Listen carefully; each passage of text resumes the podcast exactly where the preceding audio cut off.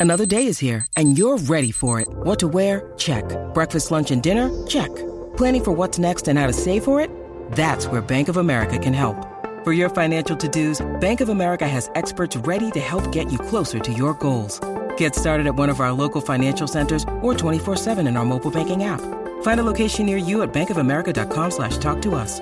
What would you like the power to do? Mobile banking requires downloading the app and is only available for select devices. Message and data rates may apply. Bank of America and a member FDIC. It's only a kick. A jump. A block. It's only a serve. It's only a tackle. A run. It's only for the fans. After all, it's only pressure. You got this. Adidas. This episode is supported by FX's Clipped, the scandalous story of the 2014 Clippers owner's racist remarks captured on tape and heard around the world. The series charts the tape's impact on a dysfunctional basketball organization striving to win against their reputation as the most cursed team in the league. Starring Laurence Fishburne, Jacki Weaver, Cleopatra Coleman, and Ed O'Neill. FX's Clipped, streaming June 4th, only on Hulu. I'm Alex Rodriguez. And I'm Jason Kelly. From Bloomberg, this is The Deal. Each week, you'll hear us in conversation with business icons. This show will explore deal making across sports, media, and entertainment. That is a harsh lesson in business. Sports is not And, as um, simple you know, I- as bringing a bunch of big names together. I didn't want to do another stomp you out speech. It opened up so many more doors. The show is called The, The Deal. Listen to The Deal. Listen to The Deal on Spotify.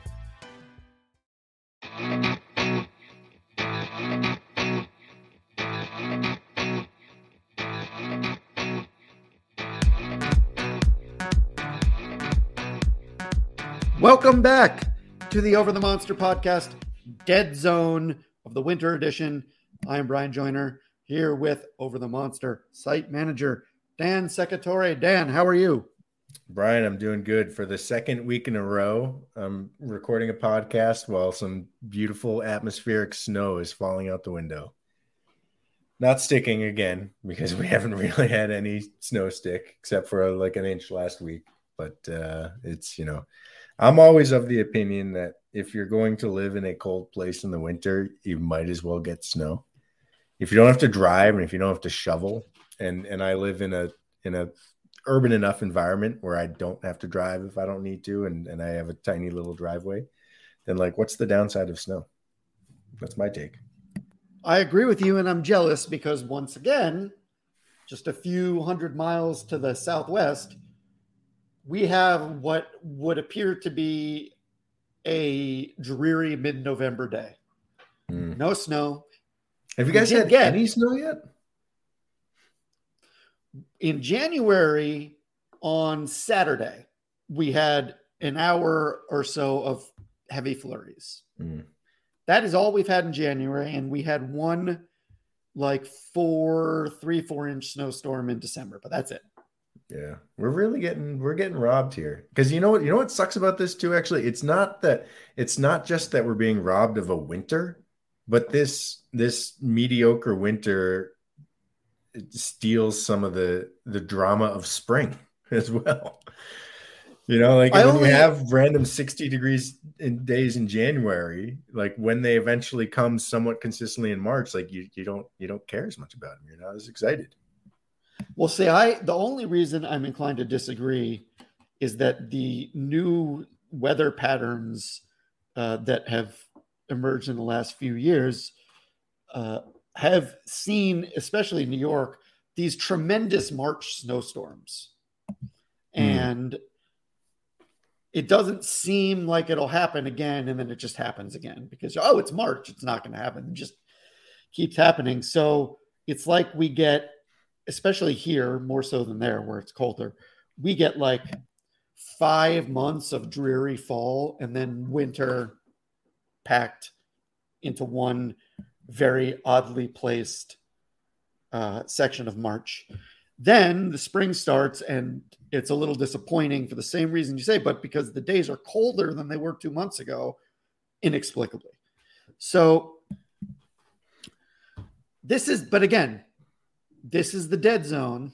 And that's why today's podcast is not going to stick to the Red Sox, but we will start with the Red Sox. We'll start with the website to be specific. Dan, what's little housekeeping at the top, on little admin. the website?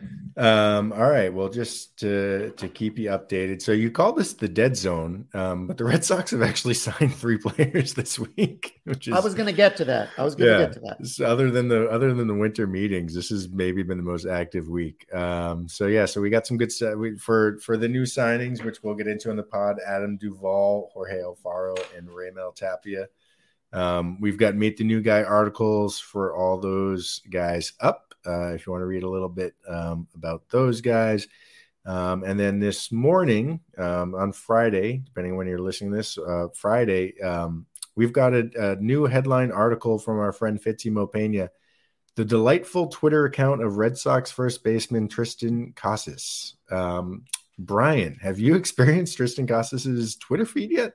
No, I've seen this and I plan to read the article, but I do want to note that I remembered that in addition to Mrs. Secatore and Mr. Joyner, Mr. Casas's birthday is also January 15th. Was it really? I missed yes. that. Oh my goodness. All right. Um, yeah, you should check out both the article and then you should check. I mean, yeah, you actually, if you read the article, you don't then need to go into his Twitter feed because Fitzy Fitzy combed through like 10 years worth of tweets for the purpose of this. Um, but suffice it to say, uh, if Casas is is any good at all, and all indications that we saw from last year are that he's going to be, um, he is going. This is he is going to be a massive, massive fan favorite in Boston. He really, really is. Um, he's just he just seems like a real dude. You know, he really does, and he's not afraid to try and be funny. Um, he's not afraid to, to, to he's not afraid to try and be cocky on there. Um, I'm I don't know. I'm pretty excited. Where where does Casas rank in the things you're most excited about for the 2023 Red Sox? Which is probably something we should have a podcast about. So maybe we shouldn't step on the toes. But no, we let's do, we can do that next week. But I would say that I'm trying to keep my expectations in line. But when I saw him just throttling balls the his swing just reminds me of. You talking about the shirtless swings that he posted no, on Twitter, just, or just the swing, just okay. the swing in general, just reminds me of, and this is not damning with faint praise. It reminds me of good Cody Bellinger. Mm, I mean, yeah. it just the the the absolute roundhouse, unbelievably unbelievable harnessing of power. Yeah. Uh, it, from the left side, just breathtaking to watch. And I, I trying to keep my expectations in line, but combined with his apparent uh, having a personality, which for a baseball player can be very difficult. Mm-hmm. Um, having an interesting personality. Yeah, I'm I'm trying not to get excited, and that is not something you hear from me very often. One other thing to note, and maybe this is why he has a personality, um, and it also just is something that makes him a little bit more fun. Uh, there's a picture that you may have seen floating around Twitter of a, a young little league aged Triston Casas. Uh, if you if you haven't seen it, I think if you if you go on the Pod and Lansdowne account, um, they they they recently just tweeted it for some reason or another. He's lost a lot of weight since then. that's what I was gonna. That's what I was gonna say. He was a he was a chubby little kid.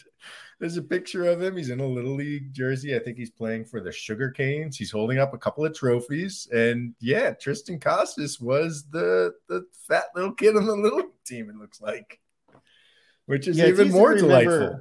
The big big humans often started out as big little humans. As big little they humans, change, yeah. The just the bigness change. Yeah, and maybe that's why he has a personality. You know, they there's there's theories that are always floating around about uh, how um, you know it's it's very rare to see a beautiful comedian because beautiful people don't need to develop the humor skills to attract people. Um, so maybe Triston Casas has a personality because he wasn't always this this chiseled monster slugger. I I see it. Uh, I could totally see that. He has some new teammates. He does and indeed.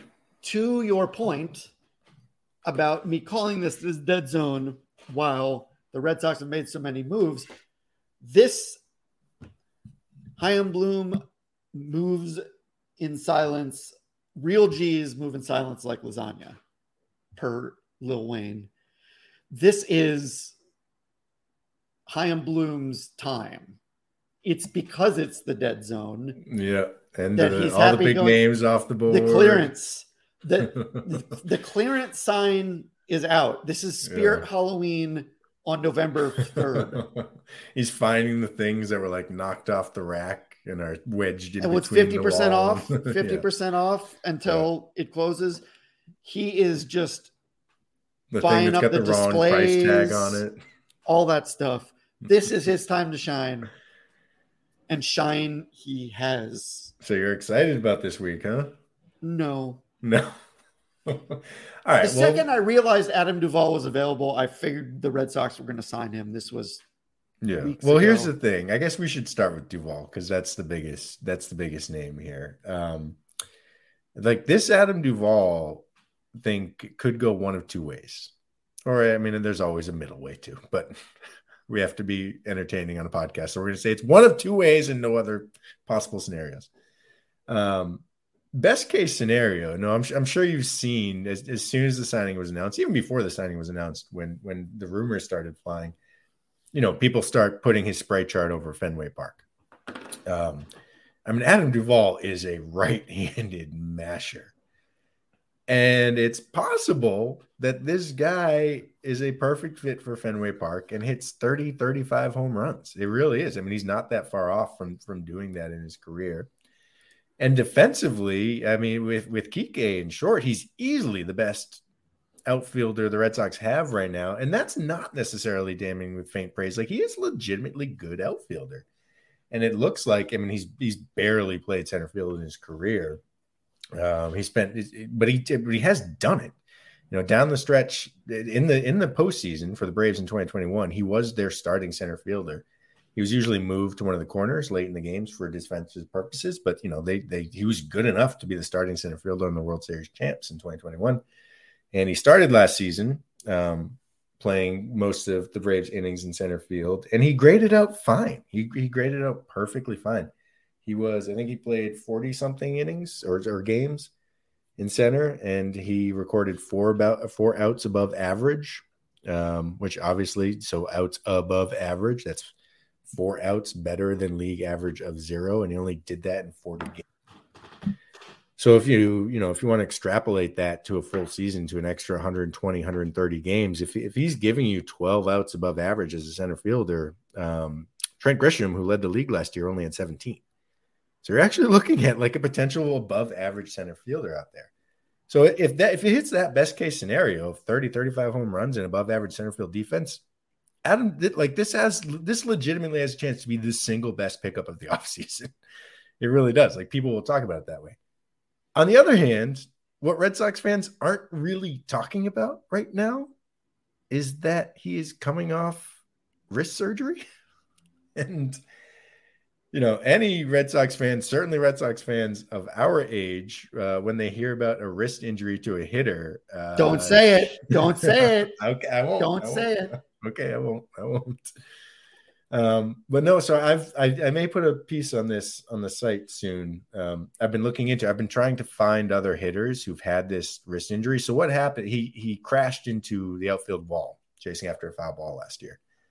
Um, and the the actual injury was like a torn wrist sheath or something like that, which David Ortiz I think had at one point. David Ortiz did not need surgery for it though. Um, but three people who did need surgery for it were Mark Teixeira, Jose Bautista, and Nick Johnson. Those are only three guys that I can come up with right now.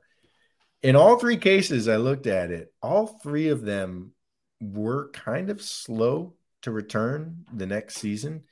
You know, both getting on the field and then getting their power stroke back. And all three guys lost like around 30 points in their slugging percentage the next season. And an Adam Duvall, like Adam Duvall doesn't walk at all. Adam Duvall barely makes contact and strikes out a ton. An Adam Duvall who who loses power is a guy who has no major league value. he really is, despite the defense.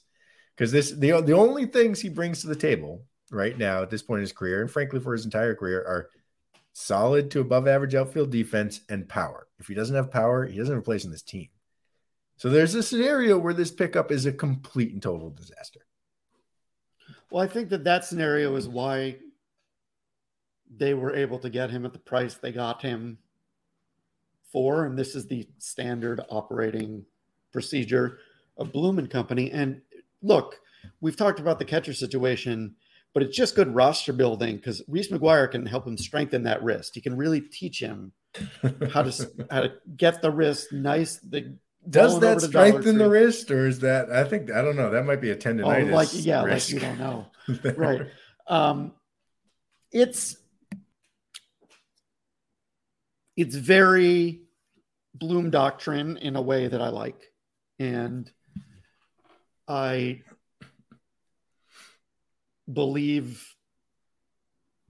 I mean, I can't I can't argue with the stats you said about people losing the power, but everything they didn't, here. They didn't lose it permanently. I should note, like Teixeira, like Teixeira, after he got that injury, he he he had a bad year in his first year rebounding from that, and then rebounded fine the next year, and was out of baseball the year after that, but, but rebounded fine for. Jose Bautista The same thing. Like Bautista still had a couple of of excellent vintage Jose Bautista years after that surgery.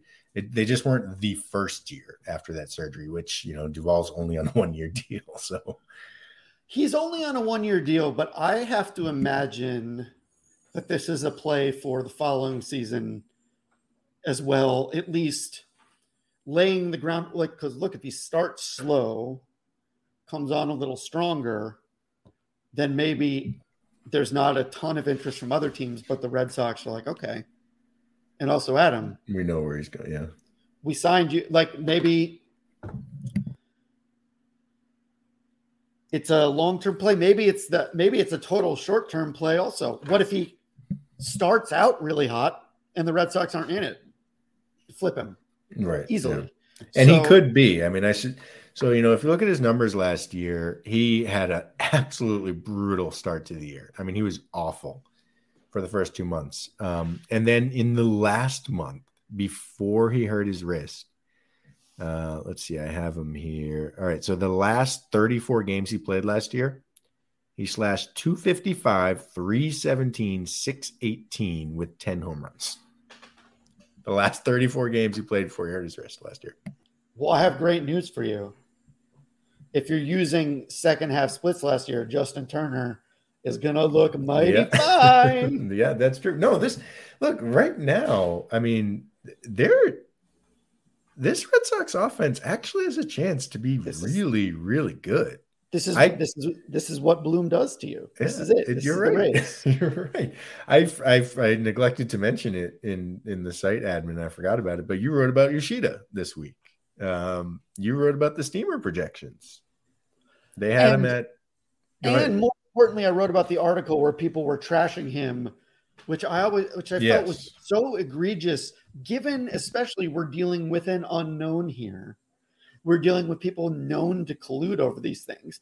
The actual dollar amount they gave him versus what they were projecting, the percentage wise was high, but the actual payout was is not in baseball terms very much. No, it's true. All, the the players who come over from Japan and Korea always come over at a discount. Always.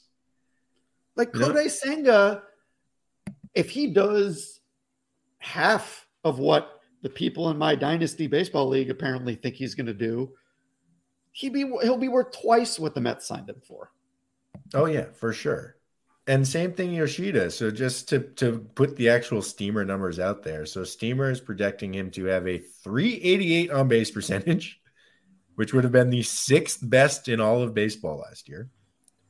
They're projecting him to have a 372 weighted on base percentage, which would have been 12th best and would basically identical with one Rafael Devers. Uh, they're predicting 19 home runs for him and uh, WRC plus you know, but according to some people, the single best offensive stat there is, they're giving him a 140, which would have been 18th in all of baseball last year, tied with Carlos Correa. It I mean, sounds like, like he's they, they're projecting him to walk in and be Michael Brantley, and that's a compliment. Yeah. Like, and and for you know for the things I'll say this too about his you know everyone he is not coming over with a very sterling defensive reputation. Um, but I will say, and, and look, we have for, for, as little as we know about Masataka Yoshida's bat, we obviously know nothing about his glove.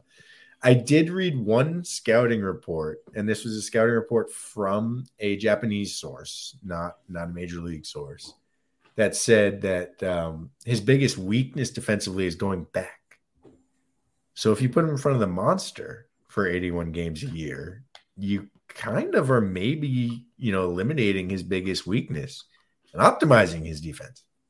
If Manny can do it, he can do it. If Manny can do it, he can do it. Yeah. So this, I mean, look, this lineup. If if if you take the best case scenario of Duvall, if you take the best case scenario of Yoshida, if Devers continues to be Devers, if Casas adjusts nicely, is this all of a sudden like a really good lineup? Because they weren't bad last year. Last, the problem with last year's team was the pitching. The Red Sox were up, were up towards the top of the league in many, many offensive categories last year. They were, I think, they led the league in doubles. They were up near the top in slugging. I think they were one or two in on base percentage. And and obviously, you take Xander Bogaerts. Xander Bogaerts was the the most productive hitter on the Red Sox by a significant chunk last year. You're taking him out. But if Yoshida puts up those numbers, he's pretty close to matching what you get from Xander. And if you are replacing Bobby Dalbec and Franchy Cordero with Triston Casas and he flourishes, and if Kike Hernandez is replacing Jarren Duran, or I guess now Adam Duvall is replacing Jarren Duran, um, maybe they maybe the offense is better to significantly better next year. And I want to be fair to Bloom because I've been hard on Bloom for a long time. No matter what happens with Yoshida, I think it's a great contract. If some if for, for if for whatever reason he can't hack it, it's worth the bet. But I yeah. strongly do not believe that's going to happen. I do want to say one thing since you just said worth the contract and a bet. Um, so I, I, I tweeted out yesterday about, or it was two days ago, about the Duvall signing and basically laying out what I just said that like this either could be an outstanding pickup or it could be a total disaster. And, you know, I immediately got responses saying, well, you know, that's, hey, it's a low risk move, one year for $7 million. And that is, of course, what 99% of all baseball fans would say. Like, who cares if he's bad? He's only, he only cost $7 million. And again, not to not to be the dead horse, with with what I've talked about before uh, about the language and how we talk about contracts and risk and and how fans view players. But whatever, might as well play the hits. Um, it's sort of interesting that when we say something is low risk, what we're saying is, well, Adam Duvall could be bad, but it's low risk because it doesn't cost anything. When in reality, and that's true, but another way to look at it is there are only nine positions on the field, and you're counting on him to play one of them. Adam Duvall could be bad, with the result being that one of our center fielder is awful and the team sucks as a result. That seems pretty risky to me too. But we don't view for like fans don't view the risk side of, of any given transaction of oh this guy could be bad. It's only risky if he's bad and expensive. Um, well, that's it, but that's because the Red Sox shop in bulk for this type of player. I well, think that yeah, there's no, that's true. Uh, but I think it's I'm, I'm saying it like I, I, think it's even big. It's this is like a hobby horse of of mine of of how of, of how I hate the way that modern fandom works, where we're so concerned about the bottom line, right? So like if Adam Duvall is bad, oh well, it doesn't cost the Red Sox anything. Instead of if Adam Duvall is bad, oh shit, we planned on him being one of our nine everyday starters and we messed up and their team is worse as a result. Like, I mean, I think that's implied. I mean, last year is when that shit happened. It's just yeah. that the experiment just didn't produce enough to, especially in the rotation, to keep the team afloat or even competitive. Mm. So And I, I don't necessarily. I agree with what you were saying, but the Red Sox approach is so the polar opposite of it, where they're going to try to mitigate the risk by having five guys with a thirty percent chance of breaking through, and then Yeah, well, I don't. hoping- Well, I don't know necessarily if that. I don't know who if are those those five guys in the sense. infield. Like, is Raimel Tapia one of them? You want to move to the Raimel Tapia signing? I don't want to, but it is on the agenda. I have no interest in talking about either of these guys. But go You, wait, okay, wait. I do actually have a big interest in talking about Jorge Alfaro because I think Jorge Jorge Alfaro, I am convinced, is going to come north with the Red Sox this spring training. It's we're gonna go. We're gonna start the season with the Reese McGuire Jorge Alfaro catching tandem. Connor Wong is gonna go back to Worcester. I'm completely convinced of it. Um, Jorge Alfaro. I mean, you you could make a case that he's the best of the three catching options that the Red Sox have right now. This guy, I mean, he is a monster bat, an absolutely monster bat. His exit velocity is is like above 90th percentile. He's also with Trevor Story out, he he might legitimately be the fastest player in the Red Sox. If Raimel Tapia starts the year in the minors, and I don't see a place for him in the major league roster right now, so that seems most likely. Jorge Alfaro may legitimately be the fastest player in the Red Sox with the biggest power bat, and he has an absolute cannon of an arm. He's not a great receiver, but he has an absolute cannon of an arm. Um, like this guy is a is a toolsy, tantalizing guy. Uh, and obviously he's you know he, he fits perfectly to platoon against lefties um, for Reese McGuire. So I think it's more likely than not that he ends up as one of the two primary catching options to start the year, not Connor Wong. And I think if that happens, I think like he's going to be a massive fan favorite. This is a fun player. He's a You fun he's player to faster watch. than Jarren Duran. Well, okay, fair enough. Yes, he's not faster than Jarren Duran. I shouldn't have said. Well, I don't expect Jarren Duran to to come north with the Red Sox either. That was the Um, other question. Yes, I don't expect. No, you're fair. Yes, okay. He is not faster than Jarren Duran, um, but he is faster than just about anyone else on the team, maybe Bar Story, who who won't be in the picture. Um, so he's toolsy as hell. He's fun as hell. He plays with flair. He's got an attitude. I think he had four walk off hits for the Padres last year, which obviously that's not going to carry over, but still, you know, that's a fun guy. He just he just won the MVP of the Dominican Winter Series, the championship series. Um, so I'm, I'm assuming Caribbean Series will be starting in a week or two. You can catch that on uh, probably catch on MLB TV. Um, they used to put it on MLB Network. I don't know why they stopped doing that, um, but you can definitely stream it. Uh, I'm I'm excited for him. I think he's I think he could be he could be the most popular backup catcher in Boston since Doug Mirabelli. I'll say that. All that checks out except for me having to be excited about it. Come on, I, it, It's- it's fine. I would say that I believe everything you say and I take it all at face value. However, if you were to look at his slash line, it is not what you'd expect after hearing your spiel. But no, he's a that is catcher, true. and there's way more. There's catcher, and that is the one position where that Well- arm is gonna is gonna come in very handy. Well, the Red. Sox, especially for the Red Sox. I mean, no, you're absolutely right. I mean, look, and, and but, but this is also something that maybe makes him a fun player to watch. Like he is a crazy, crazy free swinger, and he's not necessarily great at making contact, which is probably ultimately going to be frustrating. Um, but you know, I think it's isn't it kind of fun to watch those guys hit? Don't you don't you kind of enjoy? I mean, look, I I, I love a professional at bat as much as the next guy.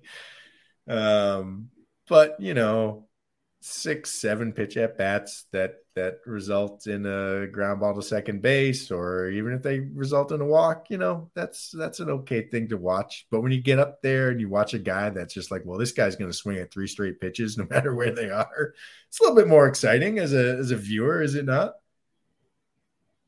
Unless you really need them to not strike out.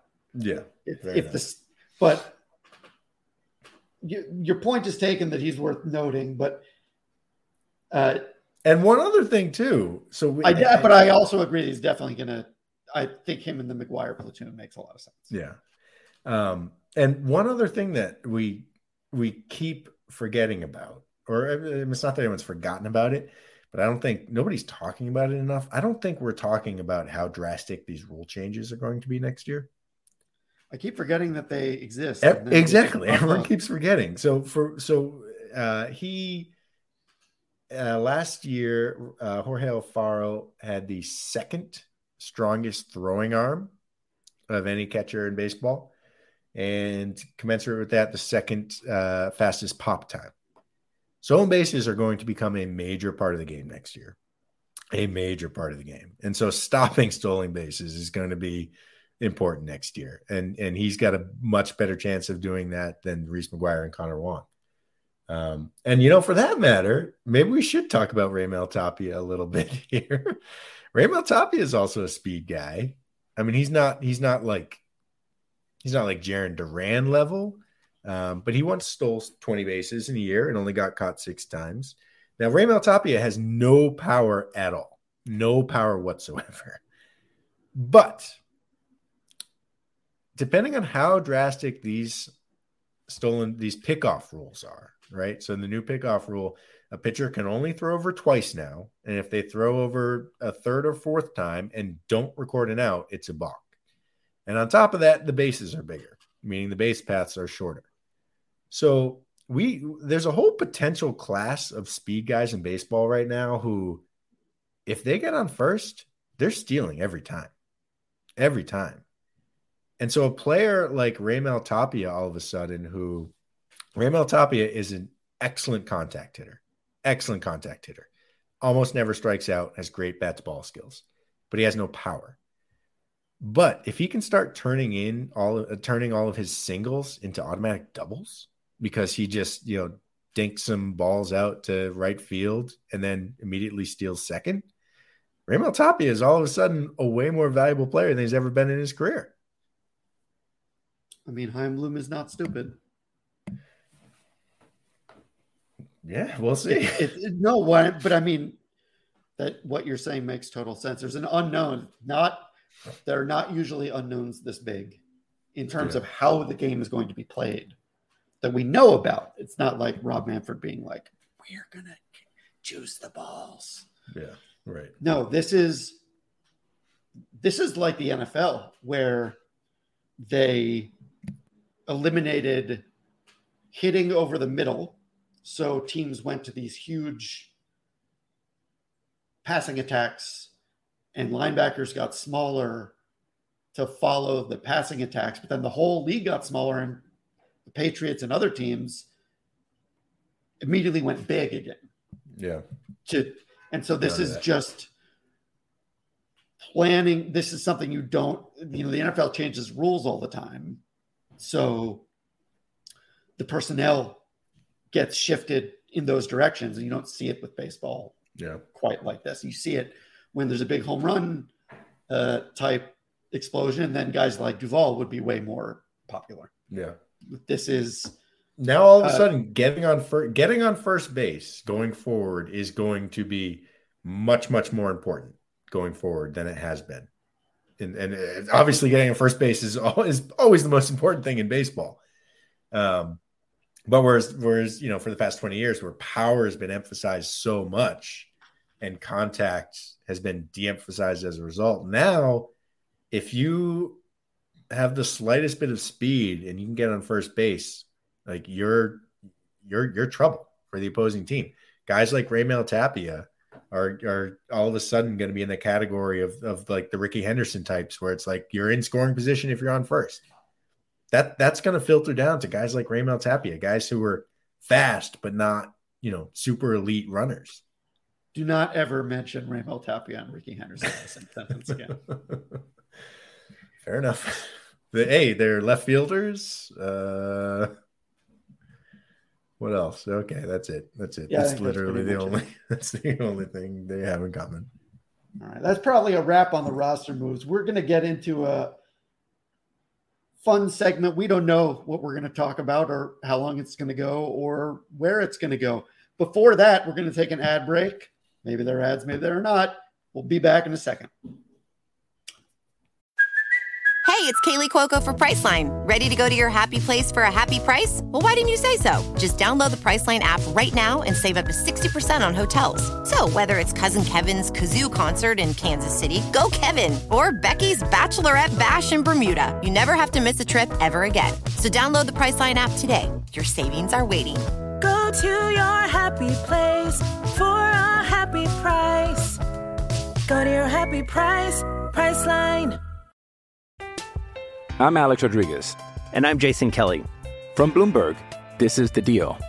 Each week, you'll hear us in conversation with business icons. This show will explore deal making across sports, media, and entertainment. That is a harsh lesson in business. Sports is not And, as simple you know, I- as bringing a bunch of big names together. I didn't want to do another stomp you out speech. It opened up so many more doors. The show is called The, The deal. Deal. Listen to The Deal. Listen to The Deal on Spotify. And we're back. We didn't actually go anywhere. There might have been ads, and if so, they will have been in that break. Dan and I have decided that there's not enough Red Sox stuff to talk about. And recently, I expressed my admiration for a novel entitled Lincoln in the Bardo by George Saunders, which should be noted won the Man Booker Prize for the best English language novel in the world the year it was released. I didn't think And we were actually going to talk about this. We're not, but I'm just saying Is this your topic? Dan, Dan then got all literary on me and said that I was basically a sellout for reading Saunders's. Not that you were a sellout. It's more that you were basic. Yeah, okay, precisely. I would say. Precisely. To which, in this case, absolutely.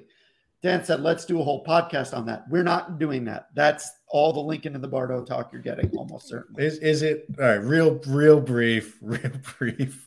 Go George. Saunders is a genius and and essentially a secular saint.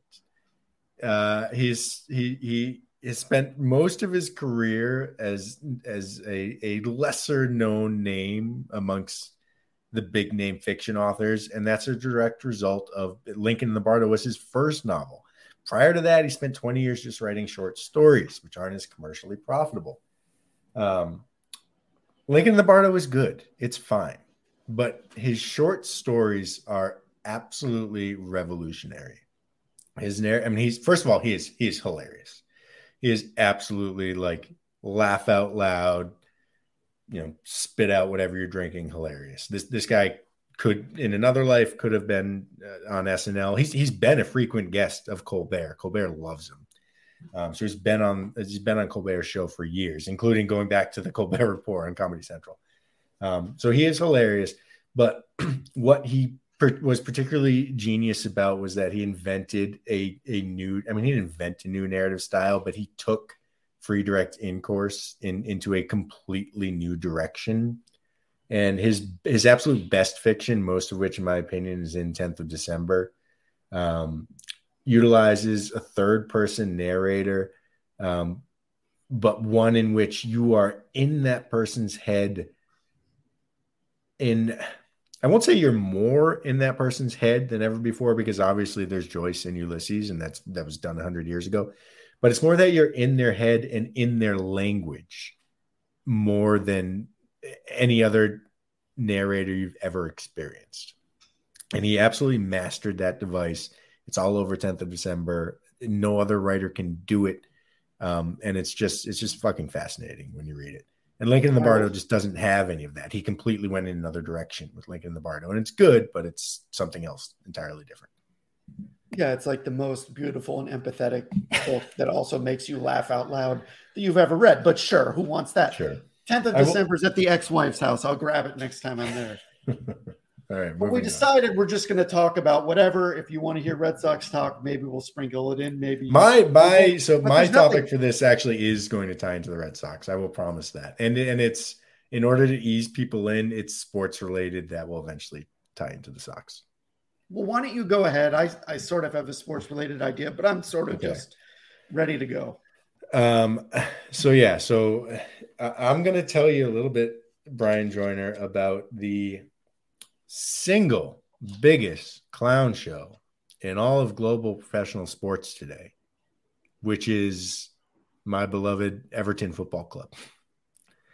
Um, I've talked to you about some. I think uh, by the time we're done with this podcast, I think I'm going to force you into being a soccer fan.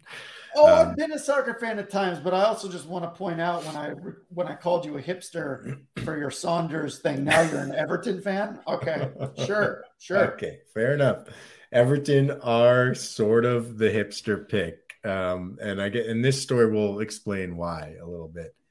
Uh, so last year, Everton finished 16th in the Premier League. There are only 20 teams in the Premier League. So 16th is really, really bad. Um, but despite that, last season and the last three months of the season in particular were, I say this completely seriously, one of the absolute most thrilling fan experiences of my life. Right up there with the 2004 ALCS right up there with the Celtics championship, right up there with with when my college basketball team went undefeated in conference play and rose to the number six national ranking.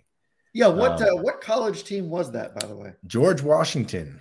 George, I was a. We were we were sick when I was there. They we made the tournament three years in a row when I was a student there. Like we were the number six ranked team in the country. Uh, when we were juniors, we were we were absolutely we were so goddamn good. The, the program has completely fallen apart since I left. Just um, one quick follow up question: What is yeah. George like? What is George like? Stoic, yeah. Yeah. tall. Yeah. Okay. Good drinker. He uh, the, just as an aside to an aside, if you ever see a bust of him and look at Liam Neeson, Liam Neeson needs to play that guy in a movie. Do you think he's so? Also big. He's like the. It, it, well, the casting is perfect. Yeah, you All might. Right, I mean, I'm I'm sure you've seen John Adams, though, right? Yes. So I it it I, I feel like the the casting choices in John Adams were so perfect for everybody that I don't think I can ever see another fictional fictional representation of the founding fathers. I really can't. Like Stephen Dillane as Thomas Jefferson. I mean, that was that was fucking perfect. I Who's think got... David Morse was good at being understated, but I'd I'd take Liam. Now Liam Neeson would be a different class of star but if you were going to make a Washington biopic right now, that'd mm. be my hmm. choice. Yeah, yeah, I, yeah. I guess I suppose he wouldn't be bad. Um, Tom Wilkinson as Ben Franklin too. Like my God, like I I now picture Ben Franklin as Tom Wilkinson. Like he was fucking perfect for that. Um, Wilkinson don't we, miss, baby. You know, what were we talking about? Everton. All right, so uh, like I said, so they finished in 16th place last year, and it was absolutely one of the most thrilling fan experiences of my life because of European football's promotion and relegation system. Had they finished 18th, they would have been knocked out of the Premier League. Now, that's a really big deal, and that's a, a really bad thing to happen for any team. Um, but it actually would have been particularly horrible for Everton for a number of reasons. You so uh, whenever you see one of the 1500 columns that online that compare English Premier League teams to American sports teams, um, Everton are always, always, always called the Mets, which is why they're the hipster pick. Uh, you know, they're they're a popular team, but they are very much clearly the second fiddle in their own city to a much bigger team. Um, and and that's that's a very accurate comparison Except here's the thing until 1990, Everton weren't the Mets, Everton were the Los Angeles Dodgers. They were an absolute behemoth. They were rich. They still are rich. They had massive support and they were incredibly successful. They built the first purpose built soccer stadium in England. Um, they had you know, the the Dixie Dean, the, the sort of the Babe Ruth figure of English soccer, with who's got these sort of completely unassailable records uh, because the game has changed so much when he set from when he set them. Uh, he was an Everton player. They won European trophies. They won the league. They were giants of the game. And since 1990, everything's sort of been completely falling apart to them. But the one thing that Everton still had was that they are currently the the record holders for the most years spent in the top flight of English soccer um, and the most years consecutively. They they have been in the top flight of English soccer, which is now called the Premier League, but it wasn't always called that. They've been in it for more consecutive years than Manchester United, more than Chelsea, more than Liverpool. They've been there. Um, so this was the last thing that Everton was clinging to, and and Everton fans have basically spent the last 30 years being like, we're not supposed to be in this position. We're not supposed to be bad. It's our birthright to be good. We just need to get the right management in. We just need to get the right ownership in. We'll get back there. And then last year was holy shit, we're about to lose everything because they were going to go if, if they were going to go down to the championship. Um, and and and keep in mind they still had and still have to this day one of the highest payrolls uh, in the league, which that's a real problem. If you get knocked out of the Premier League, you lose the TV money. And if you are, uh, you know, if you are tied to a bunch of big money contracts, you're all of a sudden in serious financial trouble. So there was a chance that they could get knocked down and wouldn't necessarily come back up anytime soon. Uh, it's happened before. So it was a really, really, really big fucking deal that in the second to last game of the season, um, they beat Crystal Palace at home on a on a like 86th minute header that secured their place in the Premier League for the next year. Um, I mean, the fans charged the field, and unlike in American sports, where when the fans charge the field, the fan, you know, the players are immediately escorted out. The players just stayed there with them, and they all sort of celebrated and danced and sang for like 45 minutes straight. Um, there were blue flares everywhere. Like it was beautiful. It was like they won the championship by by securing 16th place. Um, so this year, things are even worse. they currently are in 19th place. They're actually tied on points with the team that's in 20th place uh, and, and ahead of them only on goal differential. So, again, if you finish 18th, 19th, or 20th, um, you are out of there. And and the reason why they got in this position, and this this goes into why they're such a fascinating clown show train wreck of a professional organization. They got there, of course, because of bad ownership. They were bought uh, seven or eight years ago by a guy named Farhad Moshiri, who's an Iranian accountant. Um, you may be wondering how does an accountant get the billions of dollars required to buy the 19th richest soccer club in the world? Well, he obviously doesn't have that money. Um, but he is personal business partners with a guy named Alexei Usmanov, who's an Uzbeki oligarch who's incredibly close to Vladimir Putin.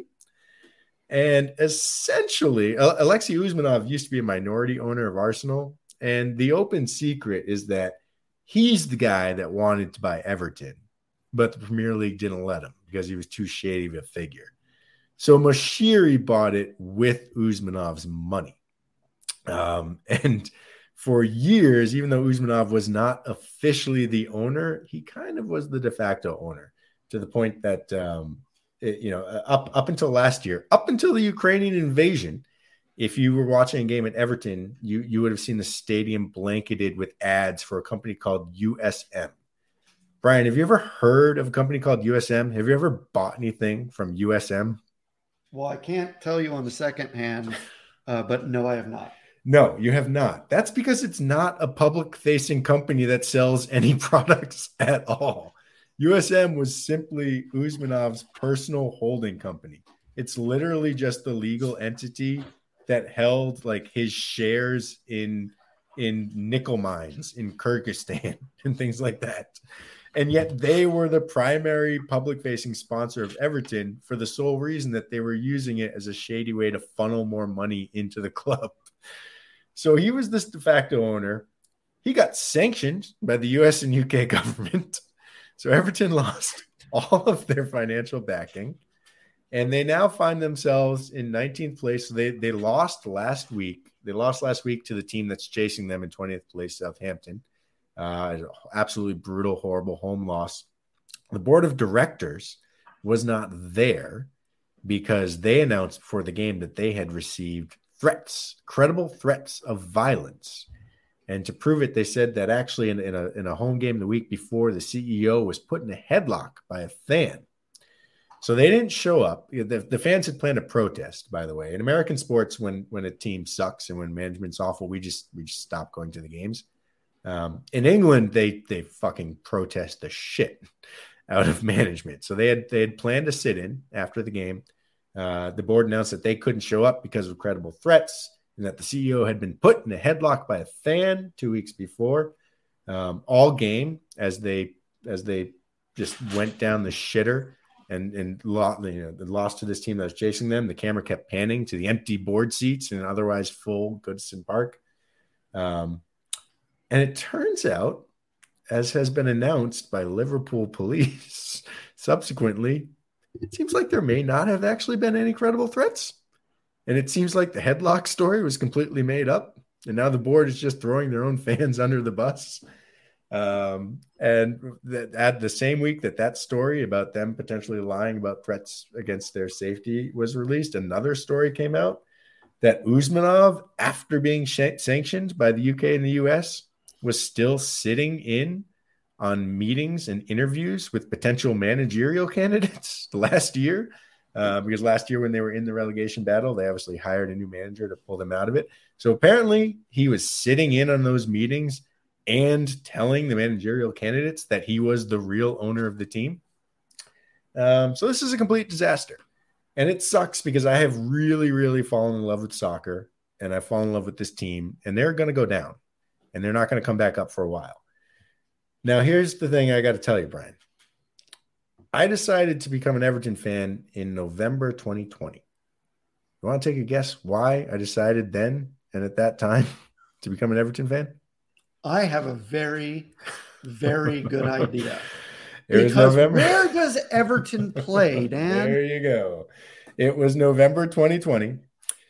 The baseball season had ended. I've talked before about how I don't really follow football. I do follow the NBA, but the NBA was in their COVID break and they were two months away from starting. So I said, all right, if I'm going to dive in to English soccer, I'm going to do it now. I'm really going to try this. And I chose Everton in November 2020 because Mookie Betts had just won the World Series with the Los Angeles Dodgers. And John Henry owns Liverpool Football Club, who are the chief rivals of Everton.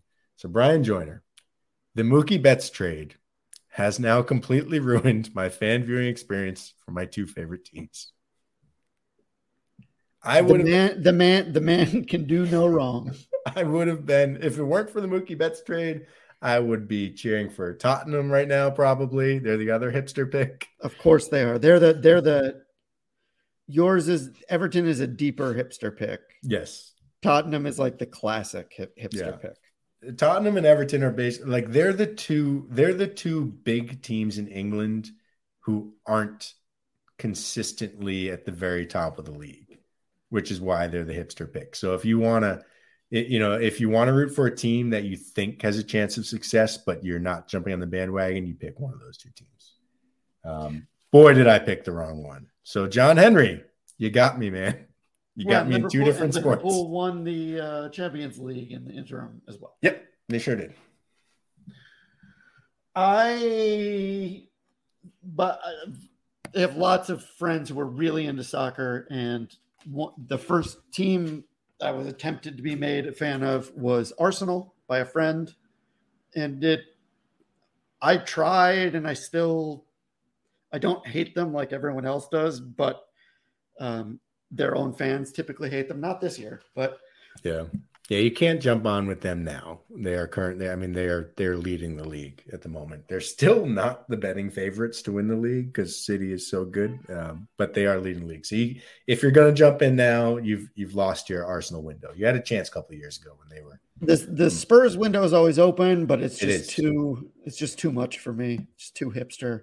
The only team that's ever grabbed my imagination, and it's a weird one, especially given how they played, was Atletico Madrid. Mm. This is like five. This is like five years ago. I still have their jersey, and it, they are like the shithouse team of Europe right now.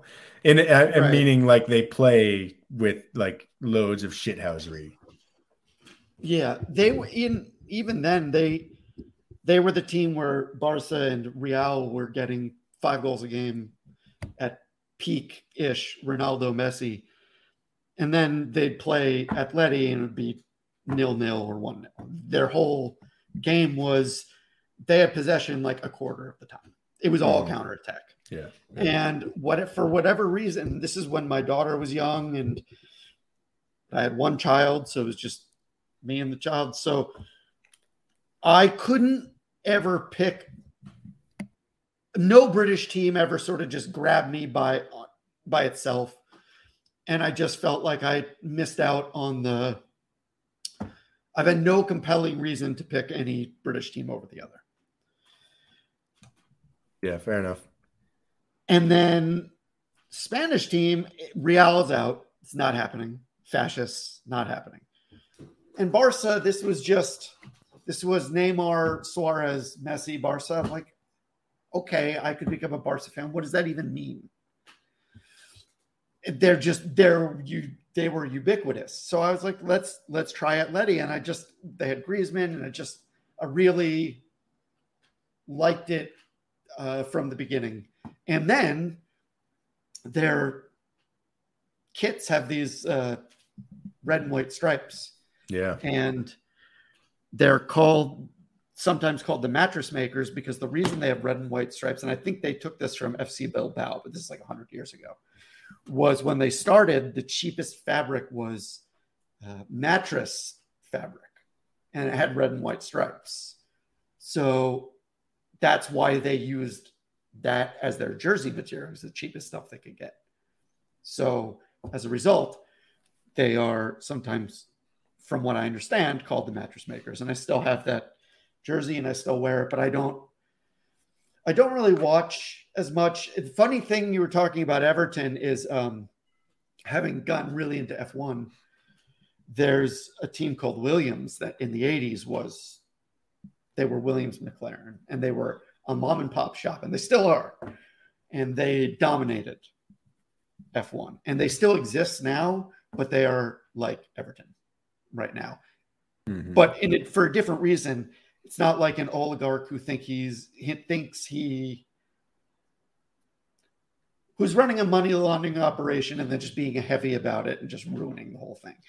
This is more the F1 scaled up to the point where a mom and pop team cannot compete with the resources of Mercedes or Ferrari or oddly Red Bull, which until this year, Red Bull never made its own engines because Red Bull, which is the dominant team, at least was this year in F1, is an energy drink. It sure is. It is not a car manufacturer. So that's been interesting to learn about how that works. But the way you talked about Everton reminds me a lot of Williams. They're still around, but it's very sad.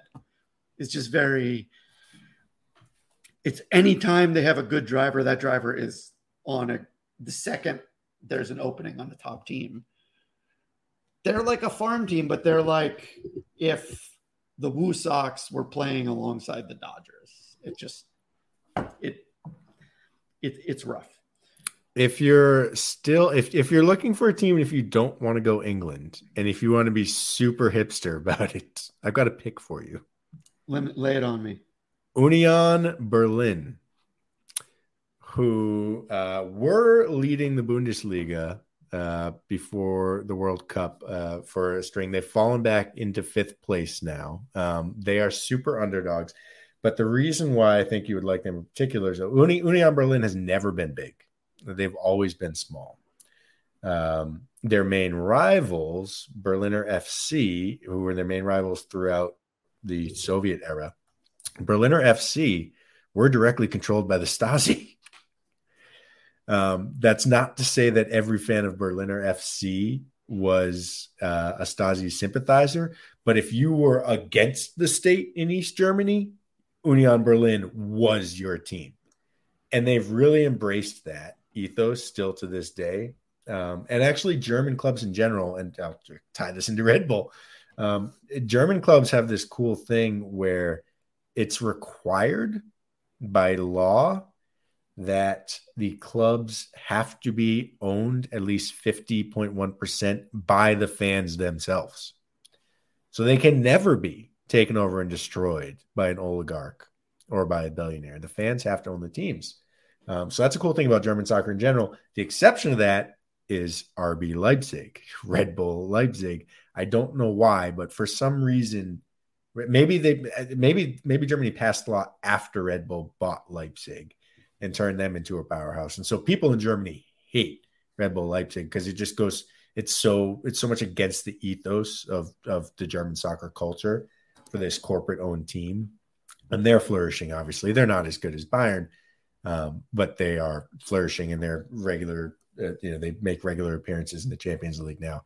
And uh, so if you so if you went with Union Berlin, um, who does have an American on the team, although one who wasn't on the World Cup squad, Jordan Pefok, uh, and he's and he was also born and raised in France, uh, but, but but he's but he's in the American player pool for the U.S. men's national team. Uh, he was one of their leading scorers earlier in the year. Um, so going with Germany in general would be a massive hipster pick, and then going with Union Berlin would be just like hipster on top of hipster for you.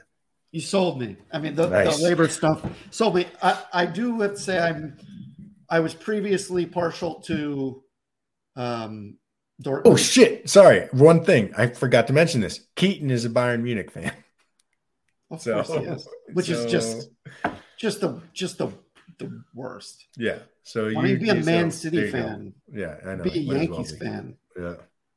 So yeah, that's that's great. The other team, this is not a hipster pick at all, but I get the sense they're a whole lot of fun to root for is Roma. Hmm. Well, Mourinho is yes, the Mourinho experience. Yeah, but I mean, um, that, how long? There's a clock on that at all times. Yeah, and they well, that actually is kind of a hipster pick um, because even though you know they're they're one of the biggest, you know, best supported teams in Italy, and they obviously play in Rome, but they are not one of the most historically successful teams in Italy. So they're so you still that actually Roma Roma would be like the Tottenham Everton pick of Italy. Basically, it's like you're picking a team that has a chance to be very good, but you're not jumping on a bandwagon. And then there's Juventus, and just the name is amazing. Yes, yeah. We used to call them Juventus.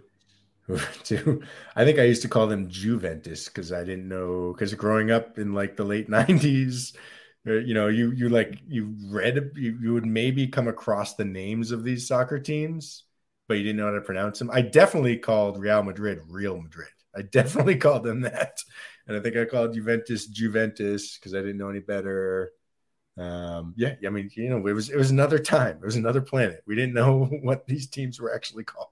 You know what the other benefit of Union Berlin is that you could just go to Berlin which is all mm-hmm. from what I, I have never been. From yeah, what I understand, it's phenomenal. And yeah. then you can see the game because you are in Berlin. Yeah. I would say, yeah, I've never been to Germany at all. I think it's probably Germany might make my top five countries that I haven't been to that I want to visit. Maybe. It'd be like it would be on the edge. Be like if a British fan were picking this. Actually, this ties into a story. I was in Australia when I was twenty six or so, and we went snorkeling. And this Australian guy who was about my age was like, "Yeah, I've always wanted to go to America and see a football game." I'm like, "Cool." It's like, "Yeah, I love the Bengals helmets. I want to go to Cincinnati to see a football game." And I was kind of like, and this is, you know, the Bengals. This is we're still talking, and yeah. this is and, and also and also Cincinnati. Yeah, you're, not, you're not going to send a tourist to Cincinnati, although it is like, uh, like, one of our most German cities. So and I told him. him, I told him,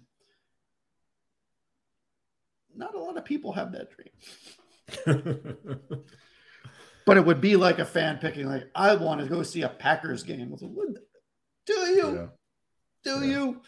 Uh, have you, so ever, have you ever been to Cincinnati? I've not been to Cincinnati. I have been to Green Bay. There is there is one great neighborhood in Cincinnati, and it's it's it's both a legitimately great and fun neighborhood to be in, but it also has the single best name of any urban neighborhood in America. Over the Rhine. That's the name of the neighborhood. Where do you live? I live I live in Over the Rhine. Um, but other than that, Cincinnati. I I the last time I went to Cincinnati, which was like 2017 probably we got we got in a cab at the airport and uh, we were still living in new york at the time and so that you know the taxi driver picks us up and and uh and like oh where, where are you coming from I'm like oh just just flew in from new york and I immediately got the oh 9-11 It's always 9 11. 9/11. Like, A, I was in high school in southeastern Massachusetts when it happened, and B, like, there's a lot more to New York than 9/11, I would say. But you go to Always certain 9 parts of 11 the country- somewhere. yeah. I've actually flown through Cincinnati. The airport's in Kentucky, if I'm not mistaken, right? yeah, it is. You're right. Yeah. Uh, but I have been to Green Bay, not during football season, during college road trip season Mhm. uh, for the scavenger hunt.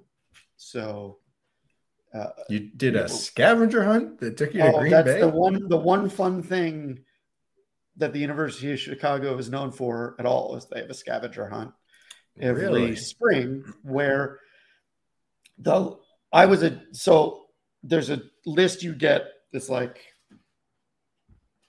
400 items. You get it at like Thursday at five or something by the scavenger hunt committee, which I was on my senior year. So like I got to create the list. And within the Is this list, like that movie, uh, that really bad movie? What's it called? Um, well, the University of Chicago is in general like a horror movie. Yes. All right, continue. I'll think of it. It's a really bad teen movie where the guy has to like uh do a bunch of like eh, forget it. Never mind. Continue. Uh, so you get this giant list, and there will be like wordplay items. There'll be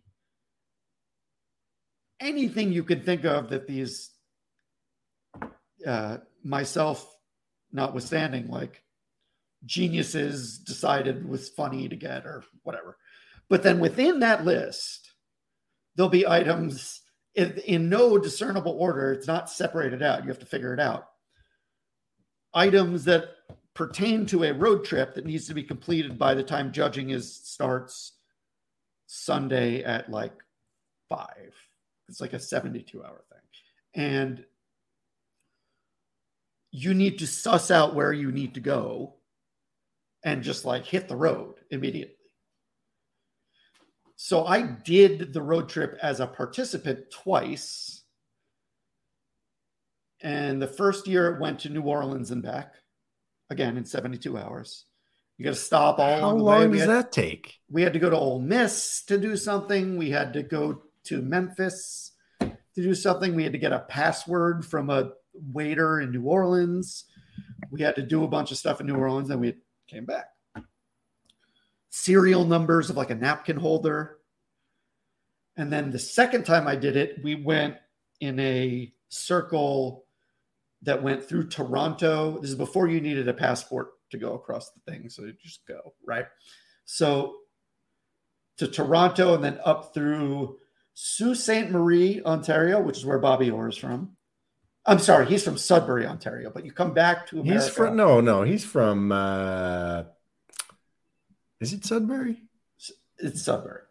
Um, you go up and around the Great Lakes, basically, and then you come down through Sault Ste. Marie, and one of the items, and then you Parry Sound. Sorry, Parry Sound. I knew. it Okay, wasn't. okay, Yeah. it's very close. Maybe that's in very Sudbury. I don't close. know. I don't know Canada, but No, you're right. You're right. It is Parry Sound. That, um, but you come down. The Canada heads are screaming at us. they really. Uh, you come down through Green Bay, and one of the items was you had to, and this was in March or April. It was cold. You had to take a picture of yourself in each of the five Great Lakes, and I was the one did it. And then I created the road trip my senior year, uh, and we went through Milwaukee to Minneapolis to Sioux Falls to Omaha and back.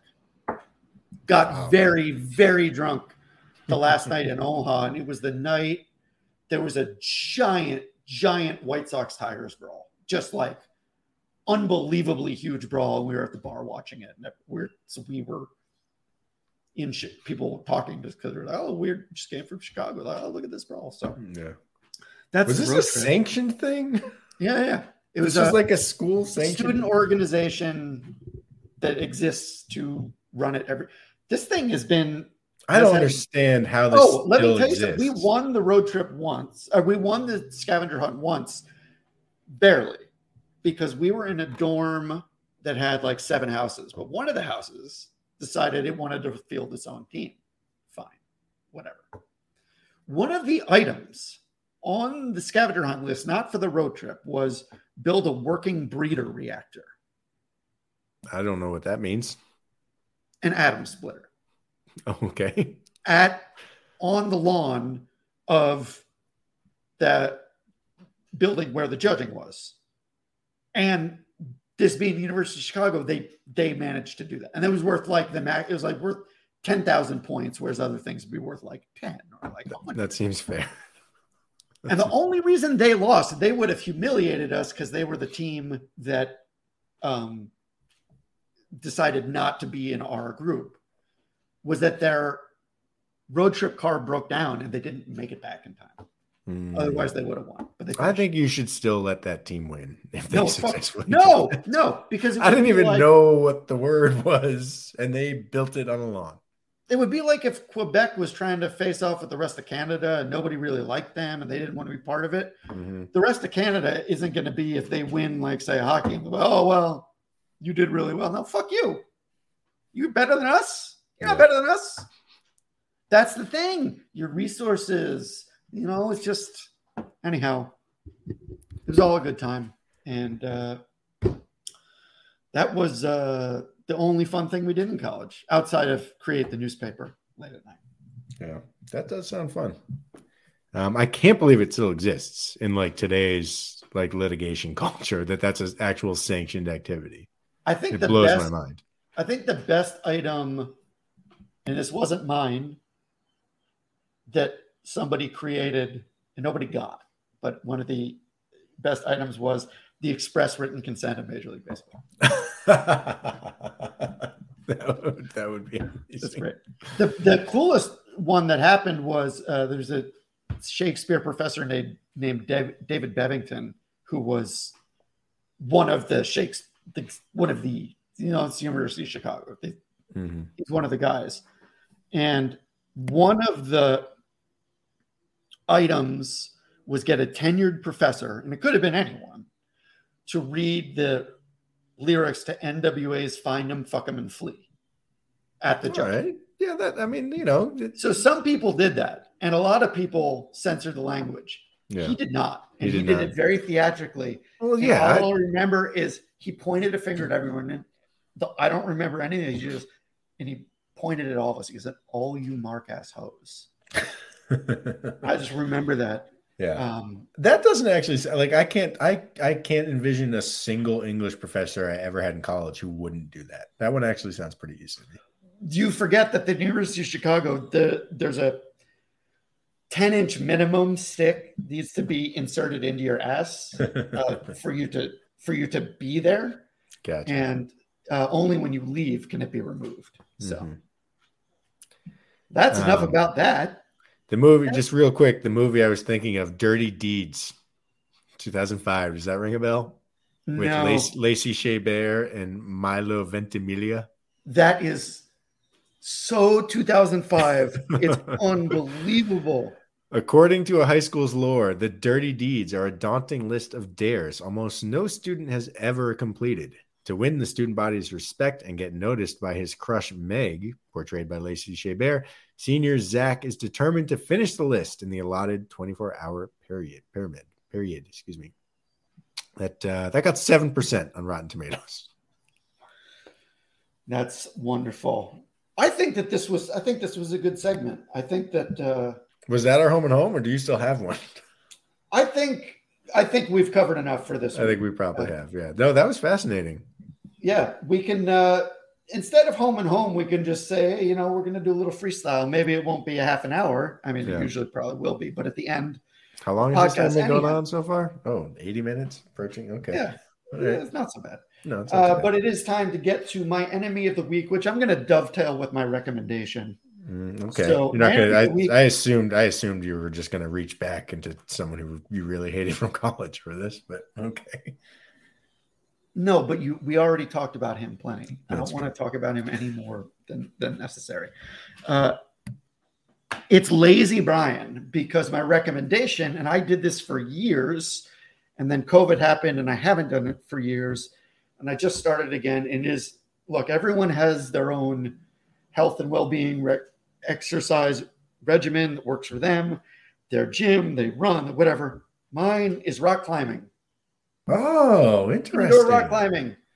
It's the thing that works for me, and I just haven't done it for many reasons. There was a pandemic. I got divorced. I got fat. Blah blah blah blah blah. Finally started going again uh, and paying attention to it, and immediately remember why I loved it so much before. And I think I'm back in it for the long haul. So that's my recommendation. Okay, I have I have questions for you. I have several questions for you. Go for it. One, can a six-year-old do this? Because my wife and I were just trying, we were just like Googling ways to occupy our time in the middle of the winter, and she saw like a kid's rock climbing place and suggested it. And I was like, I don't I don't know if our kid can do it. Well, let me I mean, obviously, you, I guess I mean this is designed for kids. It's not what you're doing, but Well, this well, but I was a member and I suspended my membership for a while and it kicked back in in December and I didn't stop them and I was like, oh, maybe it'll force me to go. And it didn't. It was my daughter who's seven and my son who's five who decided on their own they wanted to go last Saturday. Mm-hmm. And immediately it was like the seal had been broken and I was back. Kids are very good at this. And some kids Really? are incredible at this. Some kids are much better than me. Some kids are just spider monkeys, but they all want to climb. we uh, we even we even thought about like maybe that's what we should do for his birthday party. It's amazing. Kids, we went on a Saturday more. I usually go weekdays around 11 a.m. where it's there's nobody there. Saturday mornings, it's going to be packed with kids. It's a great kids activity. All right, So- question number two: Do you need to be able to do a pull up to do this activity? Because that might be a problem for me. Well, no, there's so I there's a distinction. I do bouldering more than I do rope climbing. The only difference being that the bouldering wall is sufficiently That's the one with like, low enough that you could jump from yeah, that you could jump from the top onto the pad without having to worry about fall. Gotcha. Okay. Whereas the rope, you go to the top of the warehouse that we're in, and then you don't want to jump from there. Mhm. Um, and the the simplest versions will it's a really nice activity especially when you're starting or even just really at any time because your progress is so evident from visit to visit that if you you don't know you don't need to do a pull up but if you just go a few times you'll be able to do them Interesting.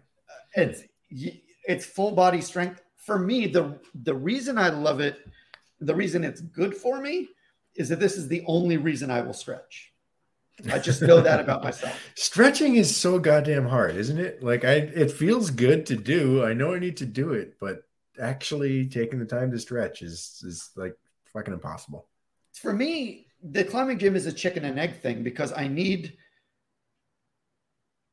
it's all the same activity because it is you are a lot of what you're doing is stretching and you know if you're doing the rock climbing correctly you're moving your weight and using core strength to minimize the amount of pressure you're putting on any one area uh, to keep things fluid. But for me the climbing i climb so that i can loosen up to stretch so that i can stretch to climb and it just it sort of so i will stretch in between. I try to do a route every like three or four minutes when i'm there but i'll stop. It's uh it's just a really it's a great environment. I recommend it. Okay, question number three. Have you ever done this outside, or are you just doing the fake American Gladiators style rock climbing? So one thing that you'll notice once you start rock climbing is you see anyone holding on to something in a movie. You're like, if you don't do that all the time, you're going to fall immediately. Right. Uh, when I was really into rock climbing before, I did. I didn't go search out outdoor climbing, but if I was on a hike and saw something that was just easy to, you just start think. It's like Tetris. Whereas you, if you play a lot of Tetris, you start seeing the Tetris pieces.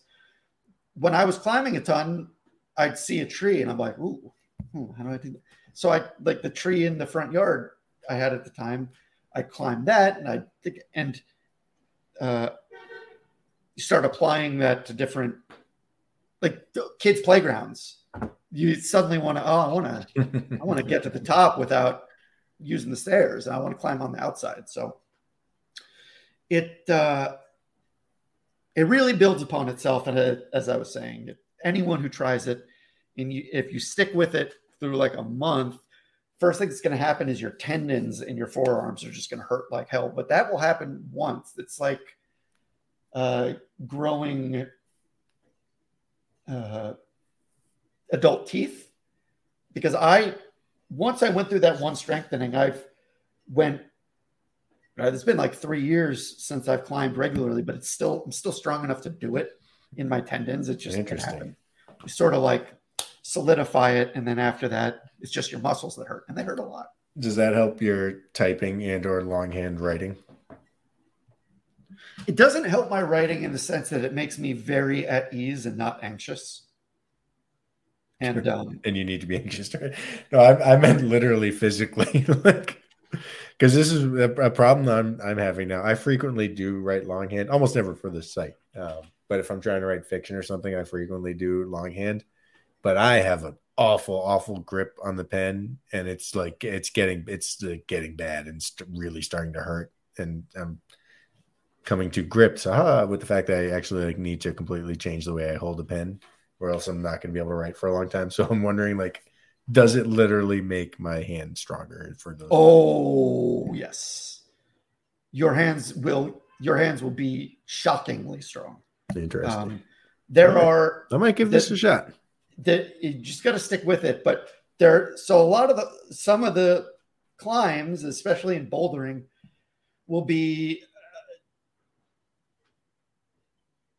your upper body strength. So you're sort of pulling yourself up, maybe you're inverted, and those might be easier for you. But then there are other ones that'll be close to the wall, won't be inverted, but the hold will be like maybe sometimes like a centimeter. And so your hands won't be strong enough at the start to do them, but then they will gradually, you will just grab it and you realize that you're grabbing like like something as thin as a just like a basic wallet and you're holding on and you're hold it's it's great. Your hands will get you're really good at holding wallets now? Uh, well no i lose my wallet all the time but i'm good at holding holds the wall. Do you have any recommendations? Uh, i do. I'm going to recommend a movie. Um i feel like movies are back these days. Is that i don't know if that's a universal feeling or not but i feel like for you know for years, everyone's just like TV, TV, streaming TV. Um, the TV, the TV glut seems to be. It's real bad now. Yeah, it's real bad. Like I'm at the point where, you know, just to the show of the moment. I don't like. Did you watch the first episode of The Last of Us on HBO? I don't have HBO at the moment. Yeah, all right. So I mean, I I watched it last week, and I'm like, yeah, sure, it's fine. And you know, 10 years ago, I would have been like, well, this is amazing. We are in this for the long haul. For this one, I'm just like, I don't need this in my life. There's just too many. There's just too many. And if the if the first episode isn't like amazing, if the first episode doesn't plainly state and make clear like why I need it in my life, I'm just I don't have the attention span to people say Andor is the best Star Wars product ever created. And I've watched a bunch of them and I'm just like, I wish I felt that way, guys. I just that, I just don't have it. I just don't have it. That's interesting that you said that because I did try that. So confession time for me, I've only seen one Star Wars movie. Which one? The, the original. Good. Whatever one that one is. So that's the only one I've ever seen in my life. Um, but I did see, like, I, I, saw a bunch of people saying, like, Andor's the best show of the year. And so I tried it and I watched the first episode and I'm like, okay, yeah, I'm like, it's fine, but I don't need this. And so I kind of feel like I've been, I've been more into movies now because it's okay if a movie's not great because you're just sitting down for one night with it anyway. Um, so I've been really watching a ton of movies lately and trying and also trying to I try to watch the best picture nominees every year. That was uh I don't know if um one of the things when when my wife and I had our first kid, that was one of the things I told her that I wanted to do going forward because I was so I was so afraid of just becoming totally detached from culture. I don't know if your parents were like this, but in like in the 18 years that I lived with my parents, my parents saw three movies, not including like Disney movies that they saw with us. They saw three movies. They saw Titanic, They saw Forrest Gump, and they saw Mr. Holland's Opus. I'm talking like like going to the movie theater watching. That's it. Um, my parents were so detached from culture, and so when when we were having a kid, I told my wife like I didn't want to do that. And and one of our so one of our strategies to avoiding that was we are gonna be like let's let's make sure we watch the Best Picture nominees every year, uh, which we haven't, but mostly because you know you look at the nominees and you're like, well, I don't need to see that piece of crap. Um, but well, we there's are twice as many as there used to be, and there are just- twice as many. Yeah. Um, but we are attempting it this year. So uh, a couple nights ago, I did watch The Banshees of Inisherin. Um, that movie is good as shit. If you haven't watched that yet, it is so goddamn good. Nothing happens in it. The stakes are so low. Uh, the stakes are well. The stakes are very high for for one person in particular, and I, I guess I should say like nothing happens until something really happens. But the thing that happens only affects like this one guy. The stakes are not universal at all. There's only like six people in the whole movie. There's only like two sets in the whole movie, um, but it is so goddamn good. Colin Farrell and Brendan Gleeson are ju- they're just uh, they're just amazing. Every, every scene is gripping because of how good they are. It's funny. It's it's funny. It's strange. Um, definitely give it a watch if you haven't seen it yet.